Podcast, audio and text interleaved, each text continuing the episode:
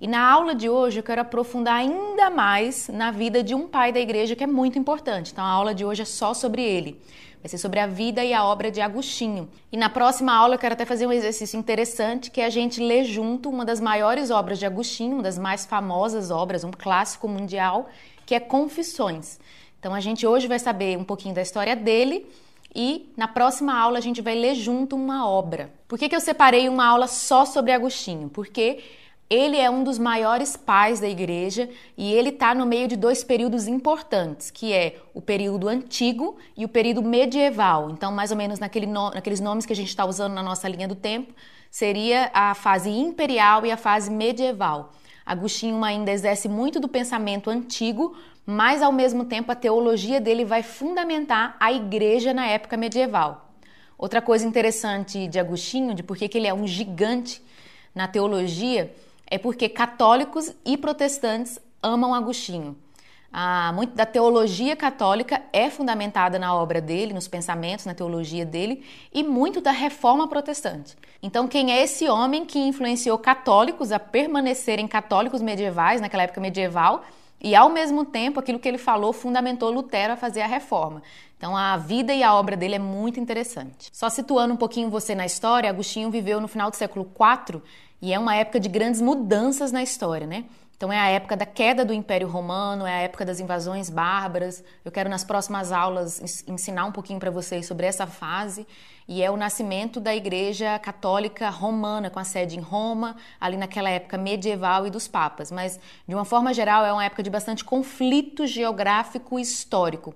Agostinho nasceu em 354, no norte da África, então ele é um teólogo africano ele nasceu em Tagashi. Ele é muito conhecido como Agostinho de Hipona. Hipona é a cidade onde ele foi feito bispo. Então é muito comum nos pais da igreja isso que a gente viu, que é falar o nome dele e o nome da cidade onde ele era bispo. Então, apesar de nascer em Tagashi, ele vai ser conhecido como Agostinho de Hipona. A família dele não era uma família toda cristã. A mãe de Agostinho era cristã e ela é muito conhecida como uma mãe modelo na história, o nome dela é Mônica, também conhecida no meio católico como Santa Mônica. Ela era cristã, orou a vida toda por Agostinho, mas o pai Patrício não era cristão, era um pagão. A família de Agostinho não era uma família rica, mas era uma família esforçada. Desde criança, seus pais fizeram o possível para que ele tivesse um bom estudo. Então, naquela época, era muito comum estudar em outra cidade. Ele muda para outra cidade para estudar, estudar os clássicos gregos. É, por situação financeira, Agostinho para os estudos, mas volta a estudar por uma espécie de patrocinador, um homem rico que paga ele. Era muito comum na época esses patrocinadores pagarem o estudo de jovens para que esses jovens no futuro ajudassem eles. Então, Agostinho estuda os clássicos e se dedica à retórica. É nessa época, mais ou menos aos 16 anos, que Agostinho se muda para uma cidade maior. Ele era de Tagaste, estuda em Madaura e depois muda para Cartago, uma cidade muito importante na história da igreja. Ele vai lá para estudar, estudar retórica, se dedicar aos estudos. E já é nessa época, ainda na fase da adolescência, perto da vida adulta, que ele também toma uma concubina. Era comum nessa época, é, nesse ambiente pagão, os jovens, ao invés de se casarem, né, apesar de não ter encontrado uma pessoa ideal, os pais até indicavam que eles tomassem uma concubina para satisfazer seus desejos sexuais. Agostinho passa anos com essa mulher, qual ele nem cita o nome na, na autobiografia dele, e é uma época que ele descreve, a gente vai ver isso na próxima aula em Confissões, que era uma época de grande devassidão sexual e uma época de muita vaidade em relação ao que ele estudava e nessa jornada de se tornar um retórico. Um evento marcante na vida dele é a leitura que ele tem de uma obra clássica é, de Cícero, filósofo Cícero, Hortêncio. Ele fala sobre é, esse momento da vida dele como um momento onde ele foi despertado pela busca da verdade. Então a gente vai ver que a história de vida de Agostinho ela começa mais ou menos com uma conversão intelectual para depois uma conversão espiritual em si. Então ele marca esse ponto da vida dele, ele se dedicando aos estudos e ainda num ambiente de vaidade e de devassidão sexual. É nessa época também que Agostinho tem um filho chamado Adeodato, filho dessa concubina. Ele também vai sendo despertado para a busca pela verdade, o sentido da vida e qual é a verdade. Perceba, Agostinho tem uma mãe cristã, ele tem um certo conhecimento do cristianismo, mas ele está inundado num ambiente intelectual clássico grego pagão. Maravilhado ainda com uma filosofia, tinha uma seita na época que estava em alta chamada maniqueísmo. É uma seita gnóstica é, fundada por um homem chamado Mani. É uma de influência persa, uma seita de influência persa gnóstica e Agostinho se torna uma espécie de seguidor do maniqueísmo e ele acaba entrando nessa seita porque Agostinho é um homem de dúvidas. Ele, é, ele já é um tipo de filósofo na época. Ele tinha muitas dúvidas a respeito da origem do mal. Se Deus é bom, por que, que existe o mal? E o maniqueísmo tentava trazer essas respostas através de um dualismo mas Agostinho continua com muitas dúvidas. Ele tem até a esperança que suas dúvidas sejam respondidas, porque muita gente na época, é, participantes da seita do maniqueísmo, falavam assim: não, Agostinho, vai chegar um homem aí que é o grande mestre do maniqueísmo, o Mani já tinha morrido fazia muito tempo, falso de Mileves. Ele é muito inteligente, ele vai responder as perguntas para você que você tem dúvida. E aí tem um dia que Agostinho se encontra finalmente com o falso de Mileves e ele simplesmente fica decepcionado porque o falso não consegue responder as grandes perguntas dele. Então, Agostinho, apesar de ter uma mãe cristã, ter um conhecimento, entra para o mundo da filosofia, é, entra nessa jornada de busca pela verdade, cai numa seita maniqueísta, é, gnóstica, que basicamente você se lembra da aula passada, Gnosticismo, da matéria passada, gnosticismo tem a ver com essa visão do bem e do mal juntos em pé de guerra e a visão de que o mundo material é mal. Então, Agostinho acabou entrando nessa seita, não tinha nada a ver com o cristianismo, mas era parecido nesses termos gnósticos. Ele tem uma decepção e aí ele parte para uma jornada como professor de retórica em grandes cidades como Milão, por exemplo. Quando ele chega em Milão, ele tem um encontro, ele vai até uma igreja cristã ouvir o bispo Ambrósio pregar, que era um bispo muito famoso na época. Ele está na lista dos grandes pais da igreja. Fala que ele tinha um estilo de pregação ímpar, pregava super bem, e Agostinho trabalhava com retórica, exatamente isso, a arte do falar. E ele vai ouvir Ambrósio como quem vai ouvir um grande retórico. E aos poucos a pregação de Ambrósio vai conquistando ele. E Agostinho passa a entender melhor o cristianismo em termos racionais. Aos poucos, Agostinho vai se tornando simpatizante do cristianismo. É nessa época que ele recebe a visita da mãe dele lá em Milão e a mãe dele aconselha ele a deixar a concubina e ele manda a concubina embora depois de muitos anos. A impressão que dá é que ele gostava dela e tinha um, um afeto por ela. Ele manda ela embora. Isso mostra para nós a influência que a mãe dele tinha sobre ele. E tem até uma história bem interessante sobre Mônica, a mãe de Agostinho. Fala que uma vez ela foi falar com um bispo sobre Agostinho e pediu ao bispo para ir conversar com Agostinho para ver se de alguma forma levava ele à conversão, levava ele ao cristianismo. É até bem interessante, né? Porque é típico coisa de mãe. E aí o bispo fala para ela que não precisava falar com ele, que não iria falar para ele, porque esse era um filho gerado em lágrimas, que não teria como ele não uma hora não converter, porque ele foi um filho gerado em intercessão e em lágrimas. Então Mônica orava muito pela conversão do filho e também a conversão do marido. O pai de Agostinho vai morrer na fase dele adulta e vai converter no final da vida. Então é até uma história bonita, um testemunho bonito da mãe dele. Depois de ter deixado a concubina e depois dessa visita da mãe, já em 386, é um ponto também interessante e importante da vida de Agostinho, é que ele começa a ter contato com obras neoplatônicas, que eram obras num revival do platonismo. Então isso vai exercer grande influência sobre a vida de Agostinho, porque a gente vai ver depois que a teologia dele, apesar de cristã e já convertido, tem algumas nuances do neoplatonismo. Então é aquele ponto, mais uma vez, que a gente vai ter que lidar com os pais da igreja. Tem muitas coisas boas, mas talvez a gente vai encontrar umas nuances que não sejam tão bíblicas ou tão boas assim. Uma experiência fantástica na vida de Agostinho é quando ele vai ler as cartas do apóstolo Paulo. Alguns historiadores estudiosos falam que essa é uma espécie de conversão para Agostinho também. Ele lê as cartas de Paulo, ele tem um impacto muito forte com aquilo ali. E a gente vai perceber que a teologia de Agostinho é uma teologia muito paulina também, muito influenciada pelas cartas de Paulo e por aquilo ali que é tratado nos livros, principalmente as cartas aos romanos, por exemplo. Agostinho, então, já é um cristão intelectual. E agora eu quero falar com mais calma sobre o momento da conversão dele, tá? Ah, uma das nossas últimas aulas aqui nessa disciplina vai ser sobre o monasticismo. Como eu falei para vocês, é, as aulas não estão exatamente em ordem cronológica. O monasticismo começa muito antes da Idade Média. é, por exemplo, com a história do Santo Antão, que foi considerado um dos primeiros monges. Os monges eram aqueles homens que iam para o deserto dedicar a vida a Deus em total abnegação da vida, celibato, jejum, voto de silêncio, tudo mais. Então, Agostinho é um cristão racionalmente, ele já concorda com a fé cristã, ele já está convencido racionalmente da fé cristã. Muita gente tem essa experiência também. C.S. Lewis, por exemplo, é muito parecido com essa conversão de Agostinho. Ele creu racionalmente, mas no coração alguma coisa ainda não tinha acontecido. Então, Agostinho ainda não era batizado, não estava 100% entregue. Dois eventos interessantíssimos mexem com a vida dele. Primeiro, ele vai conversar com um bispo e um bispo conta a história de um homem chamado Vitorino. Vitorino era um grande homem da corte romana. Ele tinha até um busto dele no Fórum Romano, era um homem importante. Vitorino converteu, mas tudo que ele fazia em termos de igreja era escondido. Ele tinha vergonha dos amigos de trabalho dele. E aí um dia o bispo chegou para Vitorino e falou assim: Vitorino, você já é cristão? E ele disse: Já. E o bispo fala: Mas eu não te vejo na igreja. Ele não tinha uma vida pública. E Vitorino responde: A igreja são paredes.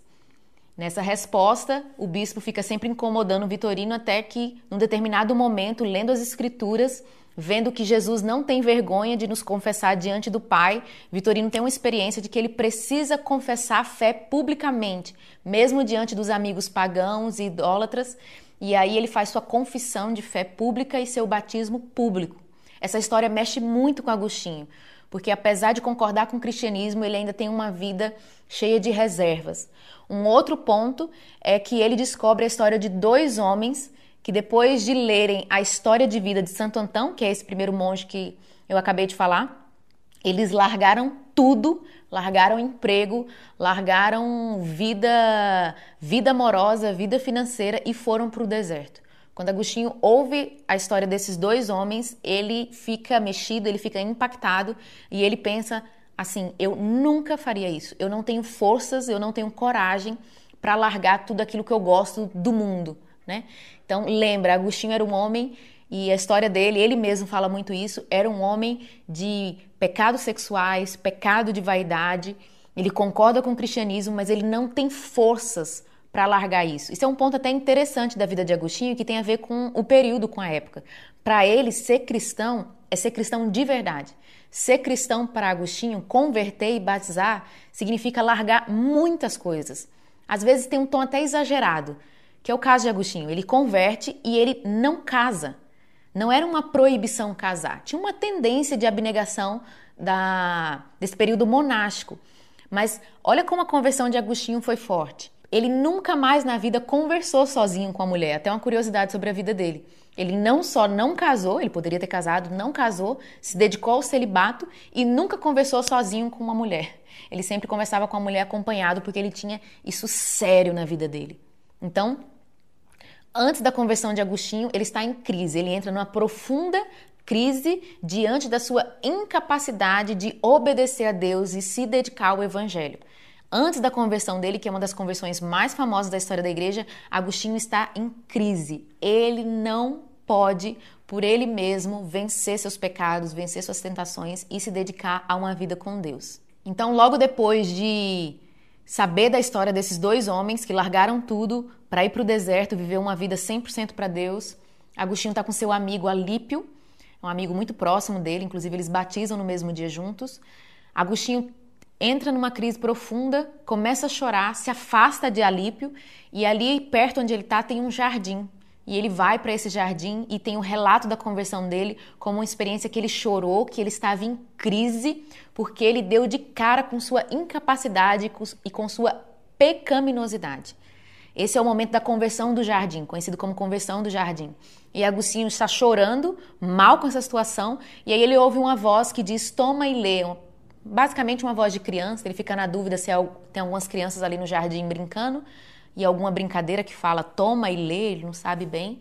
E aí ele tem a iluminação de pegar as escrituras que ele tinha deixado um pouco afastado, que estava ali com Alípio antes. Ele pega as escrituras e ele abre. Quando ele abre, ele estava destinado a ler qualquer versículo e Agostinho dá de cara com Romanos, capítulo 13, versículo 13, que diz assim: Vivamos de modo decente, como quem vive de dia, não em orgias e bebedeiras, não em imoralidade sexual e depravação, não em discórdias e inveja, mas revestivos do Senhor Jesus Cristo e não fiqueis pensando em como atender aos desejos da carne.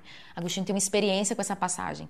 Ele tinha visto cara a cara, se visto cara a cara com seus pecados com sua incapacidade. E ele lê essas passagens das Escrituras e de repente a conversão instantânea, ele sente liberto, sente uma alegria, sente uma paz. É uma experiência muito forte para ele e isso vai determinar muito da sua teologia. E ele sai correndo dali vai falar com Alípio e depois vai contar para a mãe dele, e esse é o momento da sua conversão espiritual. Então, antes ele teve uma espécie de conversão racional, intelectual, concordou com o cristianismo, estava se apaixonando por aquilo, mas os seus pecados e a sua natureza o impedia de uma entrega maior a Deus até que ele tem um momento de arrependimento, de chorar diante de Deus por quem ele era, ficar cara a cara com sua incapacidade e ele tem essa experiência de conversão instantânea, o poder de Deus, é a experiência com a graça de Deus. Agostinho vai ser conhecido como um teólogo da graça. Em 387, Agostinho se batiza, batiza com seu filho Adeodato e com seu amigo Alípio no dia da Páscoa. Quem batiza ele é o bispo Ambrósio, aquele bispo que ele tinha ouvido, né? Muito tempo atrás, e depois ele decide ter uma vida completamente diferente. Ele abandona, Agostinho vai abandonar a vida de professor, abandona o desejo de casar completamente, se dedica totalmente ao evangelho, uma vida completamente radical. E não parece em momento nenhum que isso foi um esforço ou um grande sacrifício para Agostinho. É, tempo depois ele também decide voltar lá para sua cidade natal com a mãe, e aí a gente tem uma experiência super interessante na vida de Agostinho e da mãe dele. No caminho de volta para Tagashi, eles param num porto, até conhecido como a experiência de Ostia, no porto de Ostia. Ele e a mãe dele param nesse porto e eles começam a conversar sobre as coisas de Deus. Agostinho agora já é um homem convertido, um homem cheio de Deus, e ele começa a conversar com sua mãe e eles parecem ter uma espécie de comunhão tão forte, falar sobre as grandezas de Deus, sobre a eternidade ele descreve, a gente não tem muita clareza do que aconteceu ali, mas ele fala que teve uma experiência mística, ele e a mãe dele ao mesmo tempo. Eles falam, ele fala que eles tocaram o céu, tocaram alguma coisa ali, experimentaram da realidade de Deus. Então, é, na próxima aula a gente vai entrar um pouquinho nessa descrição dele, dessa experiência, mas é muito interessante. Eles estão tendo uma conversa, uma comunhão, e os dois sentem a presença de Deus muito forte. Tem até alguns quadros que tentam representar essa experiência. É uma experiência beatífica, né? uma experiência é, mística. Normalmente isso acontece com a pessoa sozinha, mas dessa vez acontece Agostinho e a mãe dele juntos, os dois sentiram isso. Logo depois, a mãe dele morre é um momento triste para Agostinho. Agostinho tinha muito, muita ligação com a mãe dele, mas ele volta para a cidade dele, já com os pais falecidos. Ele funda um monastério, funda um ambiente para monges serem educados e manterem a sua devoção. Em 389, Agostinho tem mais um episódio triste, a morte do seu filho Adeodato, e uns dois anos depois, aí então que ele vai se tornar presbítero e posteriormente bispo, lá em Hipona. Vai ser um, uma ordenação à força, não é algo que Agostinho realmente quer, mas ele é levado a isso. Muitos pais da igreja é, tinham esse conflito, né? Que às vezes muitos pastores hoje também têm querem se dedicar à oração, à vida monástica, mas as igrejas pedem para que eles sejam bispos, né? se dediquem à vida eclesiástica. E Agostinho passa por isso também. E é a partir dessa época que Agostinho vai criando mais fama, vai tendo mais fama na igreja e no mundo da época, e ele também vai escrever grandes obras. É importante falar que Agostinho era um escritor polemista. O que, que isso quer dizer? Polêmico. Agostinho entrou em grandes brigas teológicas na sua época. Ele escreveu contra os maniqueístas da seita que ele era, ele escreveu contra os donatistas, que eu vou contar daqui a pouquinho mais ou menos o que foi isso aí, e também contra os pelagianos, né? Pelágio, que era um teólogo que falava sobre a salvação pelas obras. Agostinho vai falar da salvação pela graça. Agostinho vai escrever grandes obras que até hoje a gente tem acesso. Ele produziu muito obras como A Trindade, A Cidade de Deus, Confissões, que é sua autobiografia, que a gente vai estudar na próxima aula, A Doutrina Cristã e muitas outras. E uma coisa interessante, já indo para o fim da vida de Agostinho, é que Agostinho era tão organizado que um pouco antes de morrer ele começou a escrever uma obra chamada Retratações ou Reconsiderações, algumas traduções falam diferentes, onde ele revisou algumas obras e falou de mudanças de pensamento e posições teológicas que ele teve durante a vida. E em 430 Agostinho morre, ele morre quando os vândalos, os, os bárbaros vândalos já estão cercando Roma. Então, bem forte, bem na época da queda do Império Romano. E agora algumas considerações sobre a teologia e o legado teológico de Agostinho. Ele causa um impacto muito grande na teologia cristã, então por isso que a gente está estudando ele. Então tem várias coisas que a gente poderia falar sobre ele, a contribuição dele em relação à doutrina da Trindade, a contribuição dele sobre reflexões sobre o tempo, sobre Deus, sobre criação e até escatologia, que é um ponto importante. Mas eu quero contar para vocês rapidamente a história dos donatistas, a briga que Agostinho teve com os donatistas.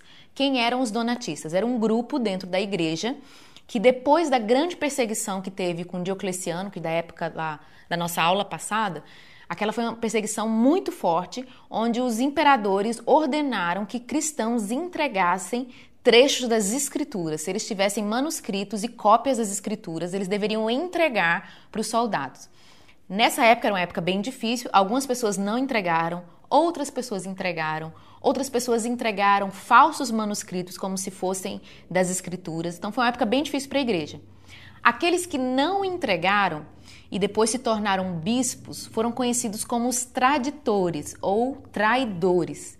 Então, na época de Agostinho, haviam alguns bispos que estavam atuando na igreja, sendo líderes, mas que estavam sendo acusados de traidores. Então, os donatistas, eles têm esse, esse nome donatistas por causa do bispo Donatus, que era um dos líderes deles, falavam que aqueles bispos não tinham autoridade para fazer os sacramentos, que era o batismo e a ceia, porque na perseguição que já tinha acabado, eles tinham entregado as escrituras, eles eram traidores. Então, logo, aquela igreja não tinha autoridade para ser igreja, aquele bispo não tinha autoridade para estar fazendo os sacramentos. Então, o movimento donatista ele foi tão forte na história da igreja que ele causou divisão. Até então, a igreja era só uma, você não tinha várias denominações igual a gente tem hoje, batistas, presbiterianas, assembleia. Não. Naquela época era uma só igreja, inclusive sem nome só que os donatistas estavam acusando aqueles bispos de não serem bispos verdadeiros, não terem autoridade, porque eles não tinham santidade, não tiveram santidade na perseguição e começaram a fundar outra igreja. Então aquilo para Agostinho foi terrível. Então a gente está vendo uma primeira divisão na história da igreja. E Agostinho era totalmente contra a divisão, e naquela época todos eram. Eles prezavam muito pelo termo católico. Então hoje para nós católico tem a ver com a igreja católica romana. Mas católico significa aquilo que une o todo, universal. Então, quando eles falam nessa época aqui de igreja católica, eles estão falando da igreja no mundo inteiro. Então, tem igreja em Antioquia, tem igreja em Milão, em Tagaste, em Cartago, mas nós somos uma igreja só. Nós somos a igreja de Cristo. Então, eles usavam muito esse termo católico em termos de unidade. E para Agostinho, os donatistas estavam quebrando a unidade da igreja que era extremamente essencial. E não só isso, Agostinho vai brigar com os donatistas teologicamente e vai defender a fé cristã dizendo o seguinte: o que valida o batismo ou a ceia não é a santidade do bispo, embora que a santidade de um líder seja muito importante, mas o que valida os sacramentos é a obra de Jesus na cruz. Agostinho faz até uma dá um exemplo usando uma alegoria, dizendo que o raio de sol, o sol quando brilha numa poça no esgoto, ele continua refletindo a luz, mesmo aquela água do esgoto sendo suja. Então Deus opera os sacramentos não por causa da vida do bispo, mas por causa do sacrifício na cruz. Então, não é que Agostinho não está preocupado com a vida de santidade dos bispos, Agostinho acha que os donatistas estão baseando a igreja e o fundamento da igreja na vida e em como esses bispos se comportaram na perseguição. Então é no conflito com os donatistas que Agostinho vai desenvolver sua teologia a respeito da igreja, sua eclesiologia, né? As fundamentações sobre igreja, sobre os sacramentos, e a Igreja Católica medieval vai usar muito desses argumentos para muitas coisas que vão ser utilizadas e praticadas nesse período medieval. Outra controvérsia muito forte que Agostinho vai entrar é contra Pelágio. Em forma geral, a gente poderia dizer que Pelágio defendia a salvação pelas obras. Pelágio dizia o seguinte: o homem não nasce pecador. O homem nasce com livre-arbítrio e ele escolhe obedecer ou pecar. Então ele precisa se esforçar e escolher a obediência. Então o homem não está morto em seus delitos e pecados. Ele tem noção e ele pode, ele tem poder para escolher o bem e o mal. Pelágio leu uma frase de Agostinho e ficou apavorado com o que Agostinho disse, uma frase de Confissões. É, Agostinho fala: Senhor, concede-me o que ordenas e ordena-me o que quiseres. O que, que Agostinho dizia com isso? Senhor, me dá poder para te obedecer. E aí, pode me pedir o que quiser, porque eu vou conseguir obedecer se o seu poder estiver em mim. É, Pelágio leu isso e ficou apavorado, achou isso muita passividade. Não, o homem ele tem capacidade de escolher a vontade de Deus e parar de pecar.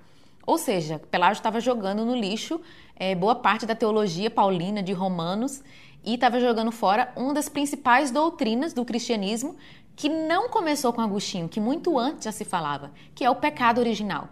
Então, a gente vai ver muito Agostinho falando que o homem nasce pecador. Isso é a doutrina do pecado original. Por causa do pecado de Adão, nós, como descendentes de Adão, e isso não é só Agostinho que fala, é, Paulo fala também, Agostinho só desenvolve mais, nós somos pecadores, nós nascemos pecadores. E Agostinho vai usar vários versículos bíblicos para fundamentar a sua crença, especialmente Salmos 51, Efésios 2, 3 e Romanos 5, 12. Então, se Agostinho fala que o homem nasce pecador e ele não consegue fazer outra coisa além de pecar, Agostinho vai desenvolver isso. Existe o livre-arbítrio de você escolher o que você faz, mas tudo que você faz vai ser pecado. Porque o homem nasce pecador, porque a sua vontade está voltada para o pecado. Então ele fundamenta muito isso do pecado original e é interessante, porque tem muito a ver com a experiência de vida dele. Agostinho sentiu na pele que ele, mesmo que quisesse obedecer a Deus, ele não conseguia por ele mesmo. E por isso foi necessário o quê? A graça de Deus. E aí a gente vai ver essa doutrina aparecendo muito forte também na teologia de Agostinho. Se o homem é pecador, é uma massa de maldição, ele até usa esse termo, nós somos uma massa de maldição. Nós sempre queremos o mal, nós sempre queremos o pecado, a devassidão, a concupiscência.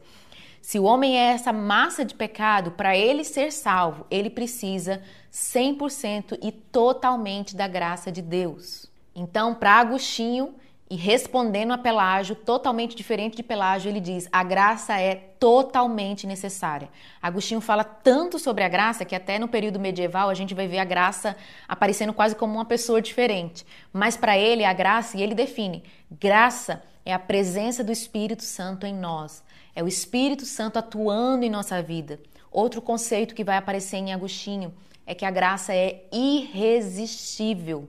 Com irresistível, Agostinho está querendo dizer que Deus nos força a obedecer a Ele. Quer dizer que Deus sabe como entrar em nós e fazer que se torne irresistível a operação dele. O poder de Deus e a graça dele, as excelências de Deus são tão grandes que é irresistível quando ela aparece, nós não nos entregarmos a ele.